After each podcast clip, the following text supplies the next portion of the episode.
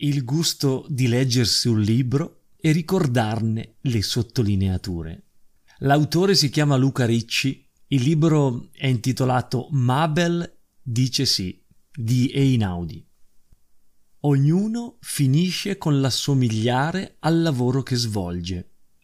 Adoravo leggere le peripezie di Arturo Benedetti Michelangeli, Vladimir Horowitz, Maurizio Pollini, Arthur Rubinstein.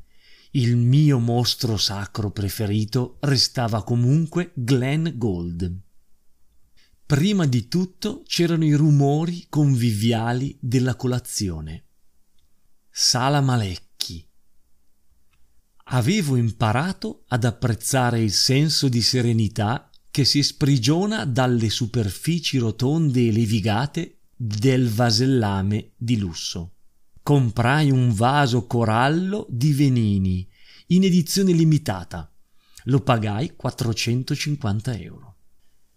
Come se l'esclusività dei rapporti, quell'illusione di unicità che anche il legame più abietto non è disposto a negoziare, fosse per lei un aspetto accessorio.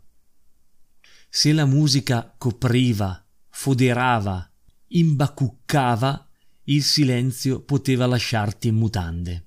Si capivano meglio le proprie ragioni, ma anche quelle degli altri, perché tutti, per il solo motivo di essere venuti a questo mondo, ne avevano una.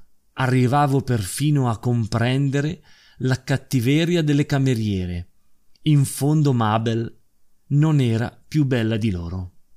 A Mabel non serviva essere femminile, perché era visceralmente femmina.